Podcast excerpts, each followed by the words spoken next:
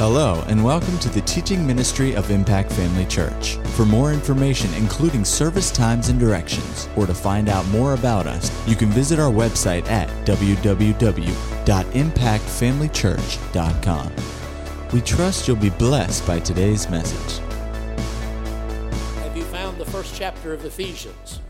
In Ephesians chapter 1, as you know, we've been, we've been looking at this prayer that Paul prayed for the church at Ephesus and of course, as we always say, if it was good for the church of Ephesus, it's good for the church anywhere and everywhere. And um, he prayed, and we won't, we won't go into the setup to this, but he prayed beginning in verse 18 that the eyes of their understanding would be enlightened. He said that you may know what is the hope of his calling and what is the exceeding greatness of his power toward us who believe according to the working of his mighty power, which he worked in Christ when he raised him from the dead. Now, we pointed out uh, previously that there are three things here that he wanted the church to understand. He said he wanted their eyes to be enlightened, or the eyes of their understanding to be enlightened, that they may know, first of all, what is the hope of his calling. And number two, what are the riches of the glory of his inheritance in the saints. And number three, what is the exceeding greatness of his power toward us? And uh, if you back up to verse 17, I really should have read that verse because this is really central to understanding what the Spirit of God is trying to say to us. He prayed that the God of our Lord Jesus Christ, the Father of glory, may give unto you the spirit of wisdom and revelation in the knowledge of Him the eyes of your understanding being enlightened that you may know. And then he lists different things. And so it's important for us to understand that this is not something that can just be understood mentally or intellectually. Uh, it's not enough to just be able to read the words and comprehend what's read. We need to understand what the Spirit is saying and what it is He's trying to get across to us because words cannot fully contain the revelation that the Spirit of God wants to bring to our hearts. Now, everything that the Spirit reveals to us will be in line with the Word. And the Word will be the, will be the catalyst, will be the thing that we look to wherein we find that revelation. But the revelation of the Spirit, there's, there is understanding that we need in these last days in order for the church to be the church that it must be in these last days. Hold your place here and go back to 1 Corinthians and look at chapter 1. 1 Corinthians chapter 1. In verse 6, excuse me, chapter 2. 1 Corinthians 2, verse number 6. However, we speak wisdom among those who are mature, yet not the wisdom of this age, nor of the rulers of this age, who are coming to nothing, but we speak the wisdom of God in a mystery, the hidden wisdom which God ordained before the world or before the ages for our glory, which none of the rulers of this age knew, for had they known, they would not have crucified the Lord of glory. But it is written, as it is written, eye has not seen, nor ear heard, nor have entered into the heart of man the things which God has prepared for those who love him. Now, if you just stop right there, and a lot of times people quote that verse of scripture eye has not seen, ear has not heard, neither has entered into the heart of man the things which God has prepared for those to love him. They take that verse out of its setting and they use that to promote this idea well, you just never really know you know, what God has and, and what He thinks and, and how much He loves us and what He has for us. You know, you just never can plumb the depths, you know, of all that God uh, has. But that's not what He's saying. Because verse 10 says, But God has revealed them, them things. Them things which eye has not seen nor ear heard, them things that have not entered into the heart of man them things which God has prepared for those who love Him.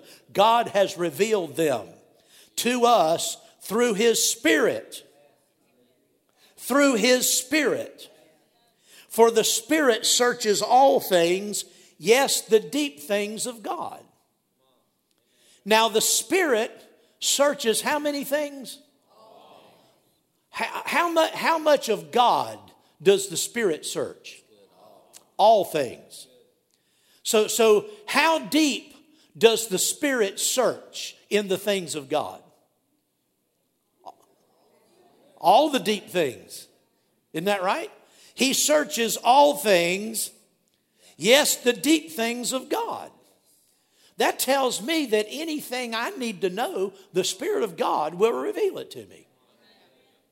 Now, let me let me let me uh, balance that. I don't need to know everything. I don't need to know everything about God. And that's why, just this is just me personally, I don't personally believe that you nor I will ever know everything about God. Now, that was a big insight, wasn't it? I just said that because I don't want you to misunderstand what I'm saying.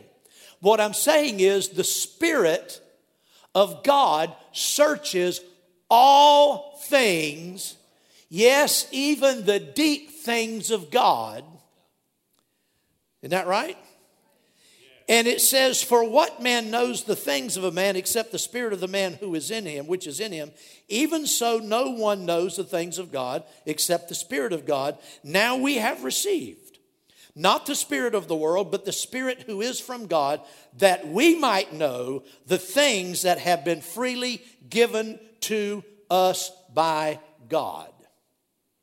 That tells me everything that has been given to me by God, the Spirit searches all things, the deep things of God, and even further than what I need to know. But He will reveal to me all that God has made available to me and you. So there's nothing about what God has made provision for in Christ. There's nothing about our redemption. There, notice that he talked about over in Ephesians the hope of his calling. There's nothing about the calling of the Lord Jesus Christ that the Spirit of God will not reveal to us as it applies to us. If it belongs to us, he'll reveal it to us. There is nothing about his inheritance that if it belongs to us, He'll reveal it to us. Notice, well, we'll go back to that in a minute. It's His inheritance in the saints. How big is His inheritance? Well, the Bible says that, that, that God the Father has made Jesus heir of all things. That's a pretty big inheritance. All things. Well, it's His inheritance in us. His inheritance in us. We'll get to that in a minute. Let's go back to this verse. No one knows the things of man except the Spirit of man that is in him, even though no one knows the things of God except the Spirit of God. Now we have received, not the Spirit of the world. Listen, you cannot get this from the world. You're not going to understand the things of God by listening to the world. So, churches that are trying to set their agenda uh, in, an effort to please the world and, and to uh, give, I, I know pastors that out of their own mouth, I've actually heard them say, this, talking about how they've ordered their services and what they do, this is what people today want. I've heard that expression repeatedly. This is what people today want. This is what people in the world expect. And so this is what we provide. Well, uh, the world's not supposed to be setting the agenda because the world doesn't have the truth. So, why should we be giving the world what they want when they don't know what they want? And what they want is not based on truth. Well, amen. We have received not the Spirit of the world, but the Spirit who is from God, that we might know the things that have been freely given to us God by God. These things we also speak not in words which man's wisdom teaches, but which the Holy Spirit teaches, comparing spiritual things with spiritual. Now, the natural man does not receive the things of the Spirit of God, for they are foolishness to him. Uh, neither can he know them because they are spiritually discerned. But he who is spiritual judges all things, that he himself is rightly judged by no one. For who has known the mind of the Lord, that he may instruct him? But we have the mind of Christ we have the mind of Christ. We have the mind of Christ. Now, a lot of times people will take this verse out of its setting and they'll and they'll just quote, you know, about, well, I have the mind of Christ. You know, I don't know where my keys are. Where did I put my keys? I just know I have the mind of Christ. So I know where. That's not talking about your natural memory. I'm not saying that God won't bless your natural memory. I'm just saying that's not what this verse is talking about. It's not talking about being as smart as God, knowing everything that God knows, and so He knows where your keys are. He's talking about we have the mind of Christ because the Holy Spirit takes the things of Christ and reveals them to us. What belongs to Him belongs to us. What is available, the Spirit of God reveals that to us. You understand that? And so uh, it's important to know and to understand that what we're talking about by, about authority must come by the revelation of the Spirit. You must, you must feed on the Word, not something else, but feed on the Word, and the Spirit of God will enlighten you. Let's go back over to Ephesians again. Ephesians chapter 1 again. Chapter 1.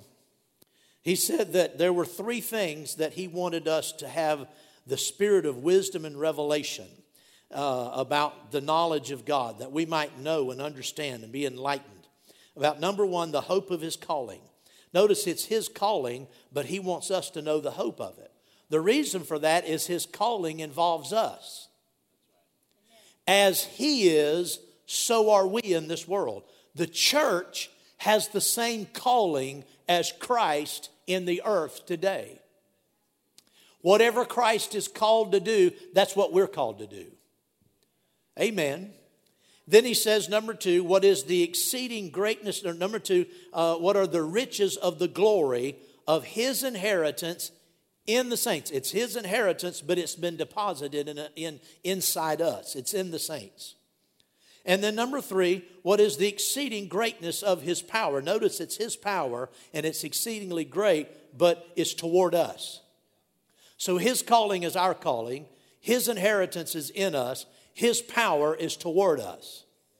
Now, he wants us to, to know what is the exceeding greatness of his power, which is toward us. Now, this is really important that, that you understand this concept. Remember, over and over again, I've, ta- I've used the illustration of authority being delegated power. We use the illustration of law enforcement. Law enforcement officer doesn't have the power uh, necessarily to prevent crime or to direct people, but he has the authority to do that, and that authority is delegated power. It's power that's delegated. It's power that is delegated. And so the even though the law enforcement officer doesn't have, he doesn't physically contain that power, there's power behind that authority. That's way bigger than the law enforcement officer is. Well, he said he wants us to understand, have a revelation of the exceeding greatness of his power toward us, or you could say delegated to us. That would be our authority and it's according to the working of his mighty power, which he worked in Christ when he raised him from the dead. Most people stop right there and they say, Ooh, the resurrection power. Ooh, glory to God. That power is working in me. Well, that's good. That's and that's and that's true, and that is powerful. That resurrection life is in me. But he wants us to know about not only the power that is delegated to us, by virtue of, of the strength and glory of his resurrection, but also, he said, and seated him at his right hand in the heavenly places.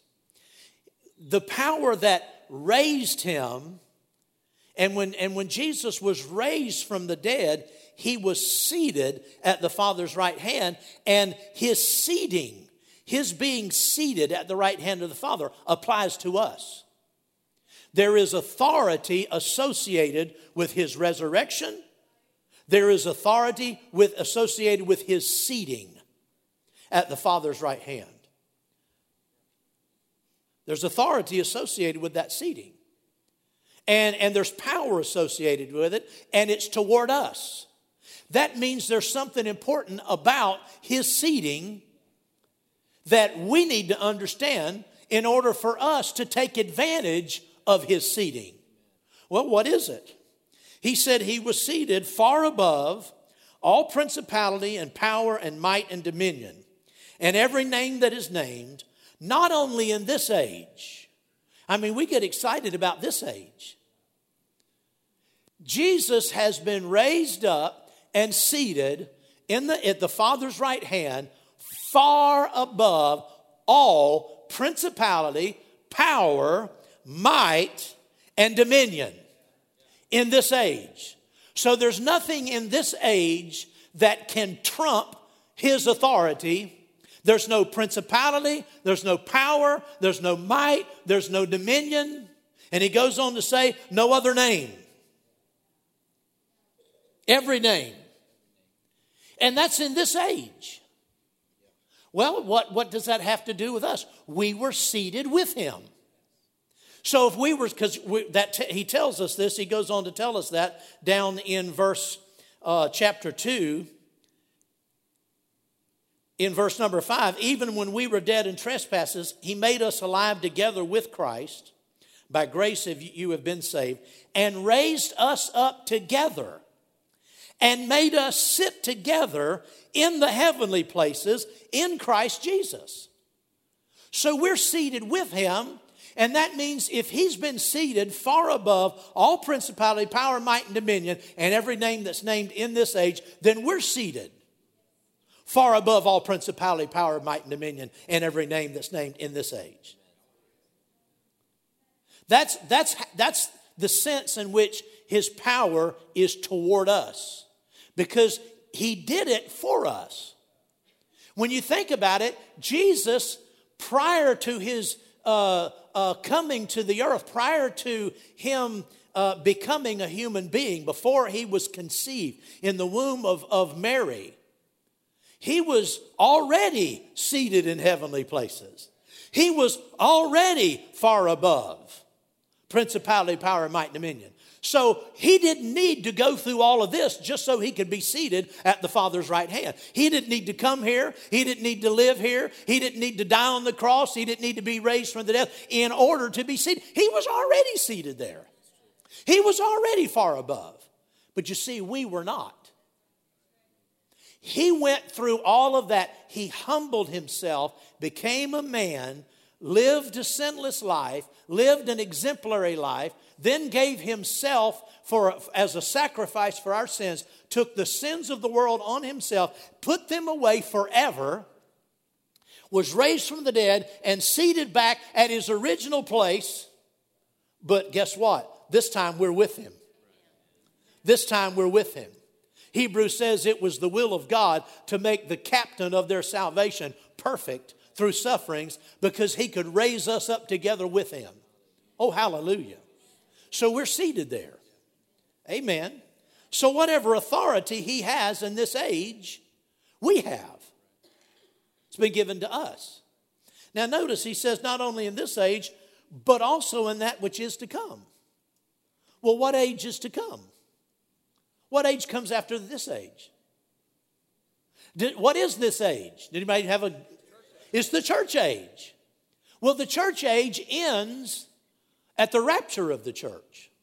When the church is called away, and, and that can happen any day, when the church is called away and raptured up into heaven, the church age will come to an end. It'll be over. There'll never be another church age.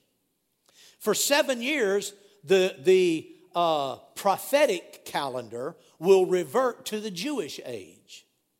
And that's the 70th year uh, the 70th week, rather, of Daniel's prophecy when he, when he was given the revelation that 70 weeks were determined for the children of Israel, the people of God, uh, to, to, to finish redemption and, and sacrifice for sin and everything. That 70th week, which is seven years, that, that seven year period hasn't come to pass yet. Well, when the church is raptured out of here, the church age will stop and the clock, so to speak, will revert back to the Jewish age for seven years. But when that age is over, after those seven years, we, we will enter and the, and the earth will enter into the millennial age. Well, guess what? We have the church because Jesus has been raised up far above all principality, power, might, and dominion, every name that's named, not only in this age, but in that which is to come. We've been raised up with him. And, and therefore, we have authority over all principality, power, might, and dominion, every name that's named, not only in the church age, but in the millennial age. That's why when you read the New Testament and read the scriptures about the millennial, the millennial age, you find out that we are ruling and reigning with Christ. Amen. That's what we're going to do during the, the millennial age. Christians, people who've been born again, we're going to rule with Him on this planet in His physical outward kingdom when He establishes it. When he comes back at the end of the tribulation and, and, and puts all of, uh, of sin and rebellion and so forth away, the, the world is going to enter into a period of peace for a thousand years. Jesus is going to be Lord over the entire planet. Every knee will bow, every tongue will confess. And guess what? We're going to be ruling and reigning with him. Oh, hallelujah. I tell you what, we, we have more authority and more far reaching authority than we understand. We will all have places, we will all have positions of authority and rule in His kingdom. You might not be anybody important now. People at work or people you know, know might not give you a second thought when they see you right now. But I'm telling you, the day is coming. The day is coming when the church, glory to God, the redeemed, the born again of God. Oh, hallelujah. Amen. The, the world will know the truth one day. Well, amen. I know you're excited about that. Try to contain yourself. Praise God. Now, notice, let's go back to verse 22. And he put all things under his feet. Well, he, he says that the church, in, in the next verse, the church, which is his body. Well, if we're his body, the, bo- the feet are in the body, and he said he put all things under his feet and gave him to be the head over all things to the church. The way this is, is, is, is translated in the English, it makes it a little obscure. It, it, it sounds like that he put all things under Christ's feet and gave him to be the head over all things. But the, to the church is, is, a little, is a little obscure. What it originally, originally says in the Greek is that all these things were put under his feet, and he was given to be head over all things for the benefit of the church. See, Jesus is the head of all things, all principality, power, and might and dominion, but not for his own benefit, for our benefit. It's for our benefit. And it says that the church is his body, the fullness of him who fills all in all. Now, that's not talking about the fullness of God that's in Christ. There are other scriptures that talk about that. This, is a, this, this word fullness is applied a different way. It says the church is the fullness of Christ. Like I've told you before, when Jesus was here in his earthly ministry, he was the Christ. Remember, Peter said, You are the Christ, the Son of the living God. There, Peter wasn't Christ. Peter, James, and John weren't Christ. The 12 apostles collectively weren't Christ. All of the disciples of, of, of, the Lord Jesus, they weren't Christ. He was Christ. The Lord Jesus, the man, singular, he was Christ. And, and the word Christ, of course, means the anointed one. But when Jesus went to the cross, and was raised from the dead when the church was created. Believers that people who believe on the Lord Jesus Christ and are born again, they're placed into Christ, and all of us become a part of Christ. So he is the head and we are the body. You can no longer say that Christ is just one man in heaven. Christ is not just one man in heaven. The man in heaven is Jesus Christ. He's the head, but we're the body, and the body and the head are one. Christ is all of us. I said, Christ is all of us. Now, before you get excited or, or upset with me, I didn't say that my wife was Christ or that Steve Morgan was Christ or that I'm Christ or that you're Christ. I said the church is Christ because the church is his body and we make up what is known or what would be called his fullness. His fullness cannot be expressed any longer in his person alone at the right hand of the Father. The man that sits at the right hand of the Father, him, by himself, he, he can no longer, his, let me put it this way the fullness of him is no longer present at the Father's right hand in the flesh. It's made up of all believers. See that? Well, why, why is this important? What are you trying to say, Pastor? I know you've heard this, but the reason I'm going over it is because there's more revelation here than we understand. I know that personally, I see some of this, but I don't fully understand it. Say, well, you never will understand it. Well, no, wait a minute. The Spirit searches all things, the deep things of God, that He might reveal to us. Isn't that right? There's more about our authority to understand, and, and I need to understand more, and there's more we must understand, and there's more we can and will understand. There's an expression that's popular today, 20 years from now, it'll probably sound stupid, but we have the expression today is, I just can't get my mind around this. I can't get my head around You know that expression? I just can't put my head around that. Well, I, there, there are some truths in the Bible that I see, and in here, I've just got an awareness that it's enormous, but I just can't put my, just can't wrap my brain around it. You don't understand what I'm talking about? Well, it, it, it has to be revealed in here. And that's what the Spirit of God is wanting to take us to. He's wanting to take us to a place where we begin to understand more uh, in, in depth. Remember the deep things? He wants us to understand more in depth of our authority. Now, let me read from Kenneth Hagin the, the foreword to his book, The Believer's Authority. Now, Kenneth Hagin, you know, probably had the greatest understanding of, uh, of our authority as any, or as much or more than any person that I know of in modern times. And he, he wrote this He said, As a result of my studies, I concluded that we as a church have authority on the earth that we've never yet realized authority that we're not using. A few of us have barely gotten to the edge of that authority. But before Jesus comes, there's going to be a whole company of believers who will rise up with the authority that is theirs. They will know what is theirs and they will do the work that God intended they should do. In order for us to do the work collectively that we're supposed to do, we're going to have to have an understanding, a, greater understanding of our authority. Because you can't, you can't act on what you don't understand. I said, you can't act on what you don't understand. Amen. I mean, unless the Holy Spirit just suddenly quickens you and, and, and empowers you in that sense, we do some things sometimes under the, under the inspiration of the Holy Spirit that we don't understand. And so we, we've experienced things like that. I want you to, with all of this in mind, I want you to go to Ezekiel. Now, just because we're going to the Old Testament doesn't mean I'm going to go a whole lot longer, because I'm not. Ezekiel 22.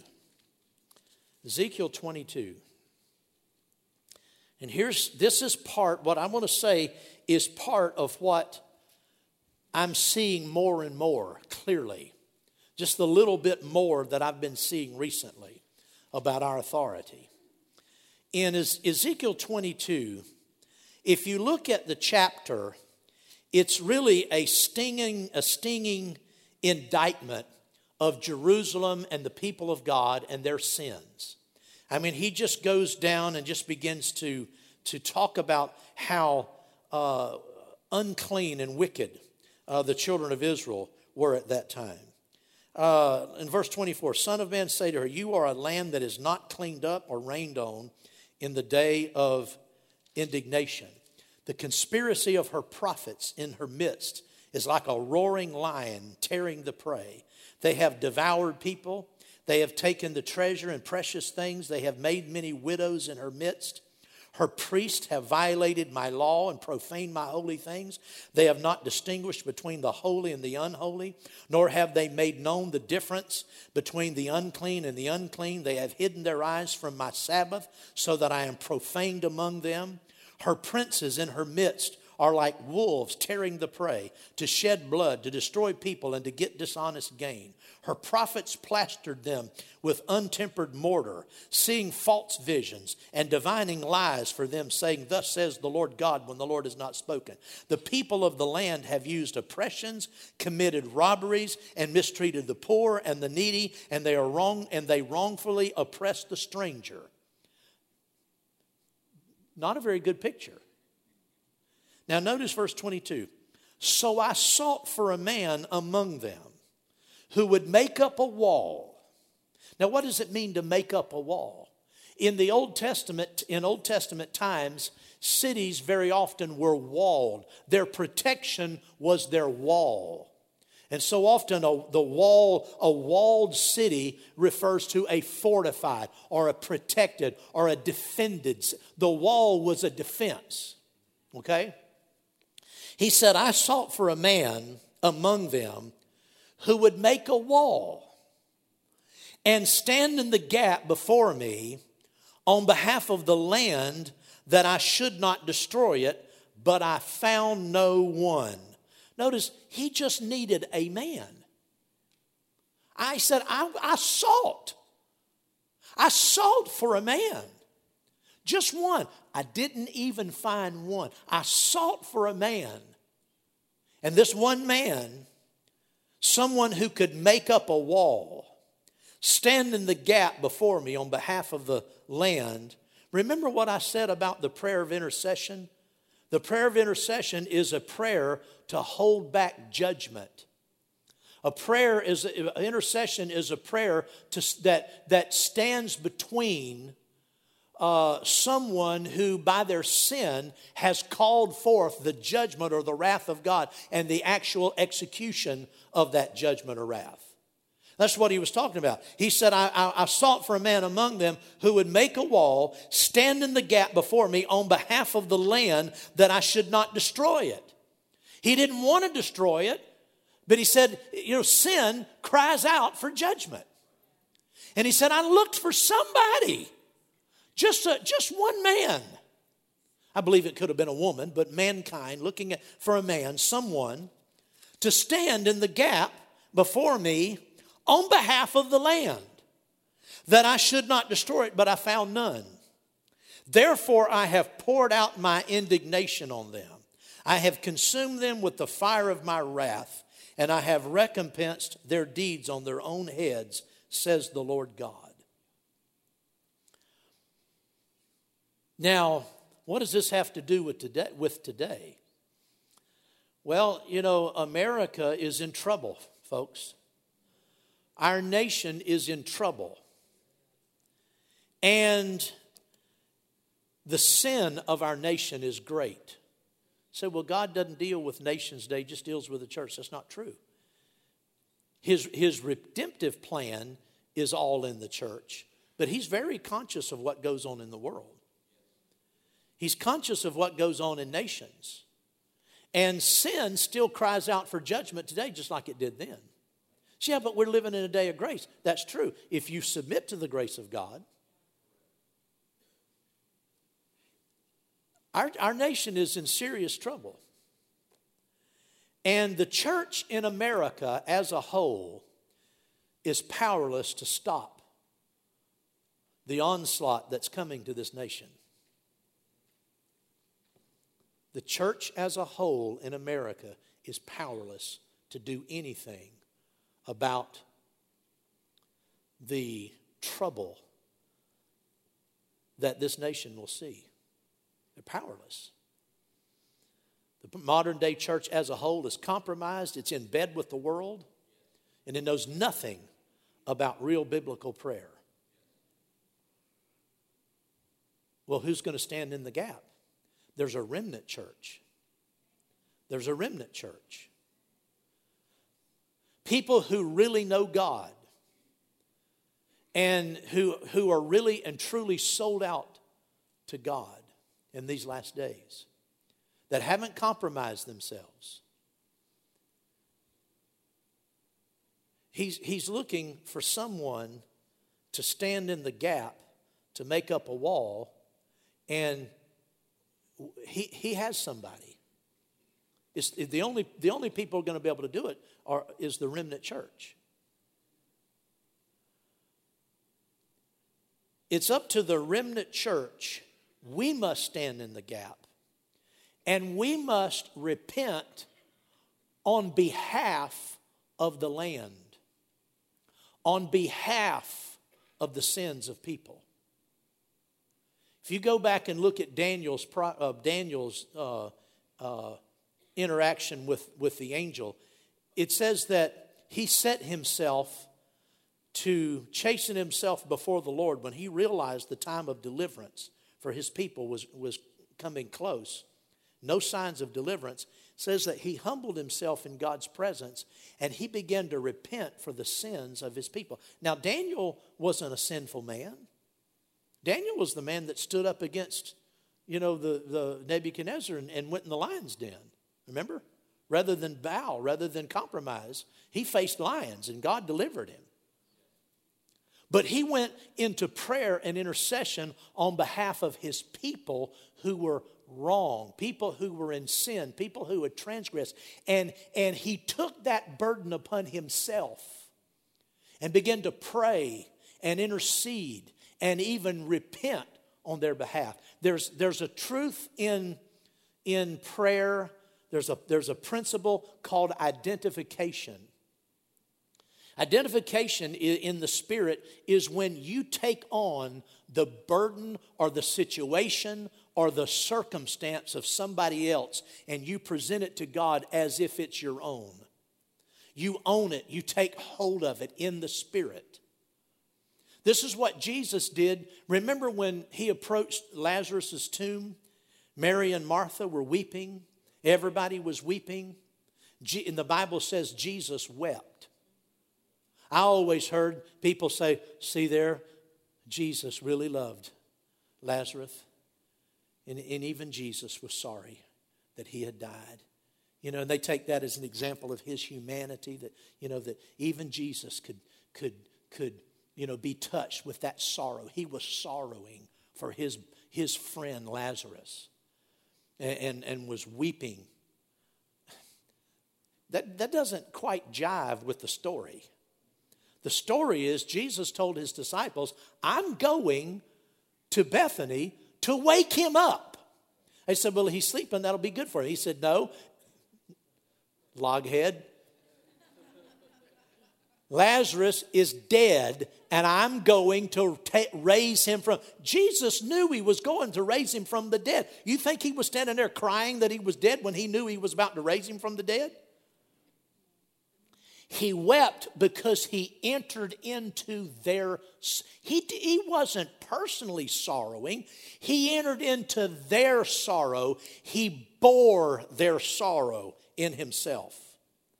He took that sorrow that they were experiencing and, and, and, and the, the loss that they experienced, he took that personally upon himself. That's identification. He became one with that.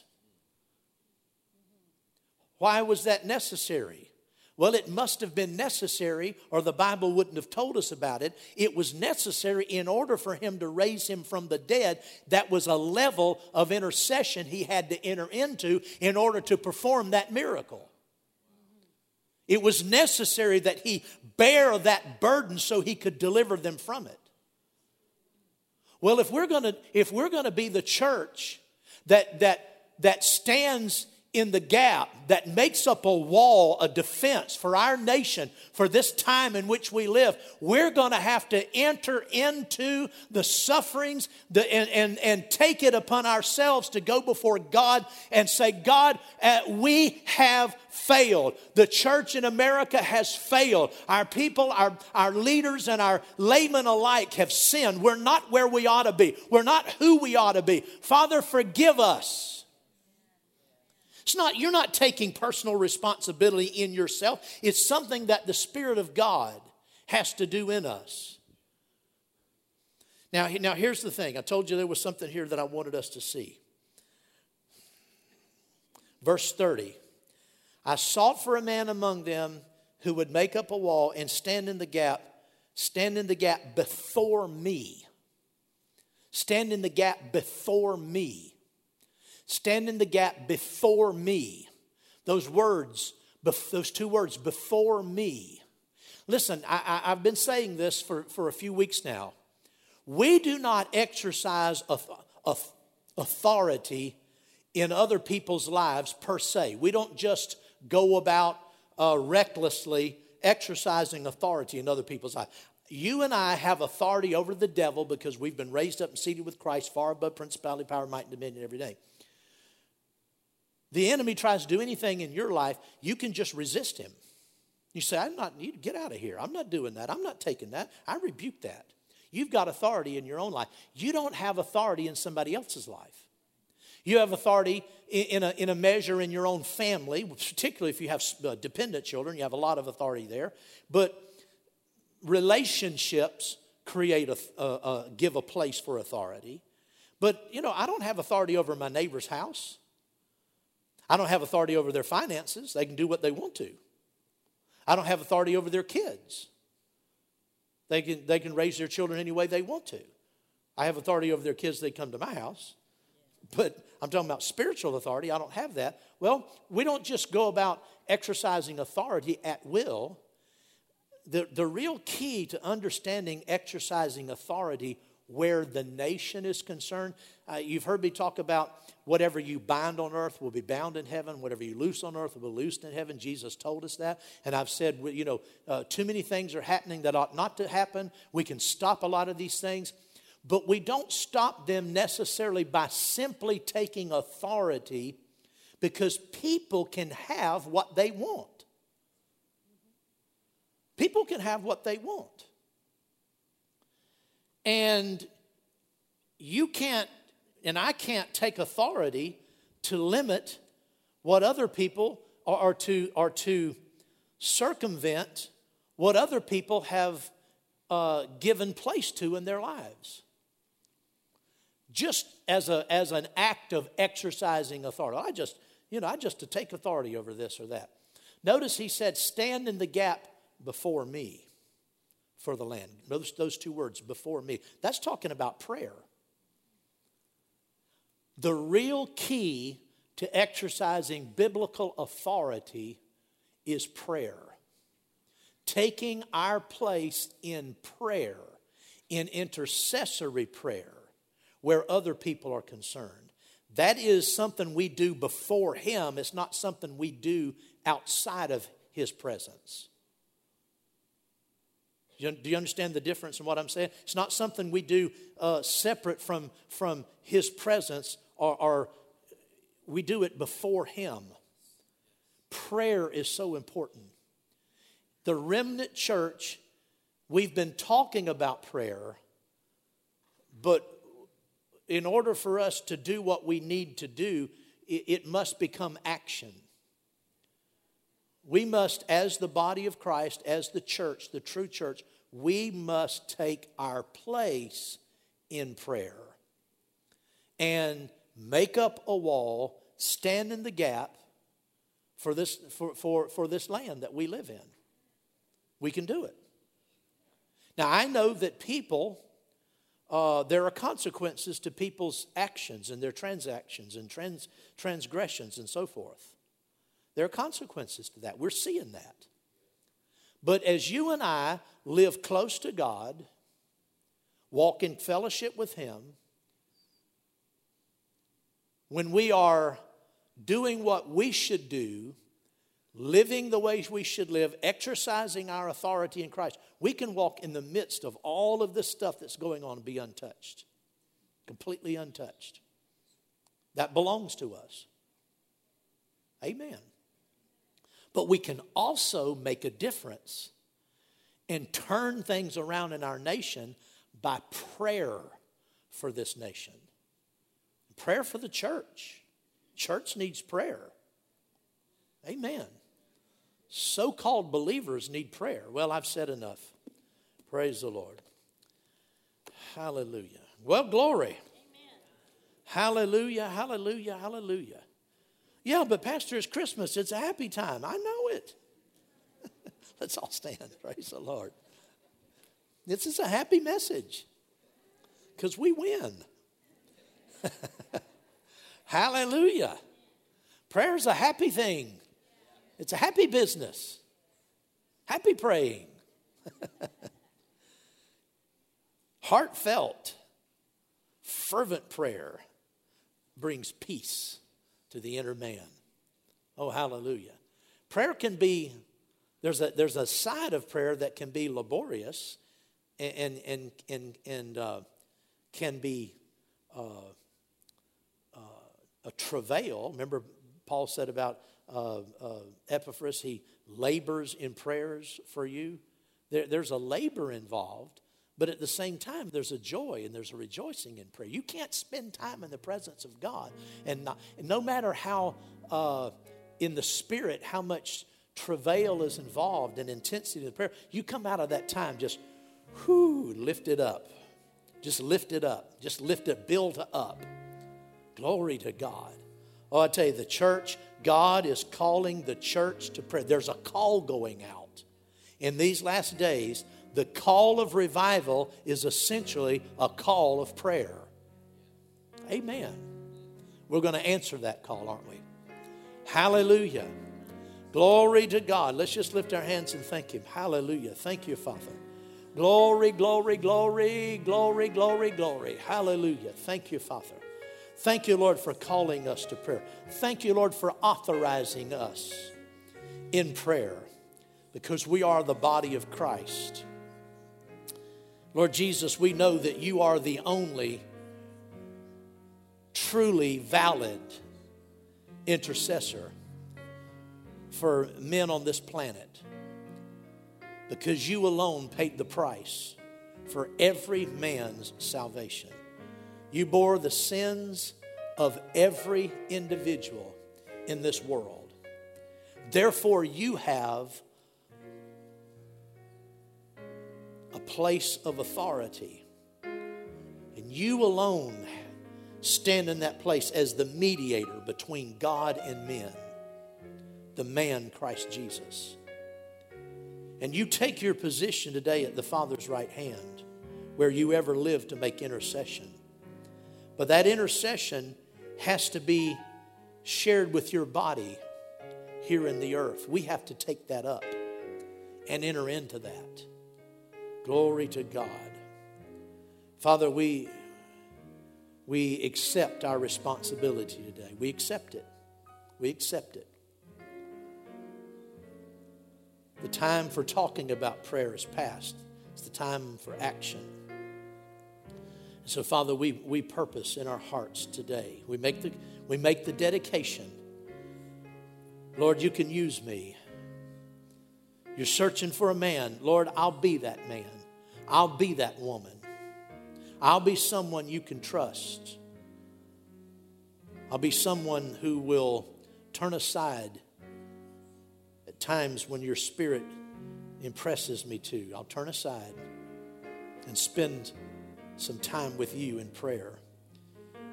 I'll be faithful, Father. Glory to God. I'll be faithful. That's our prayer. That's our commitment today. Glory to God. You can count on me. You can count on us. Glory to God. And the revival will be fulfilled. It will come to full expression. A great, great awakening in people today, and even in our own nation as around the world. We're seeing it happen. It's beginning. It's come as a result of prayer.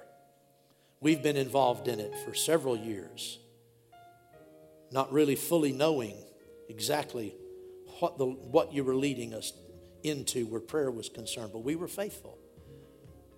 We're seeing the fruit of it. We're going to continue on, Lord. Take us into greater places, higher places in prayer. Glory to God than we've ever been before. In Jesus' name.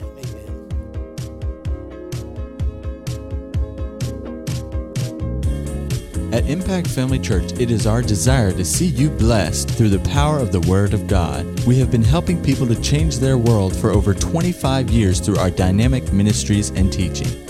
If you are going to be in the North Central Florida area and are interested in attending our services or just want more information about us, you can visit us online at www.impactfamilychurch.com.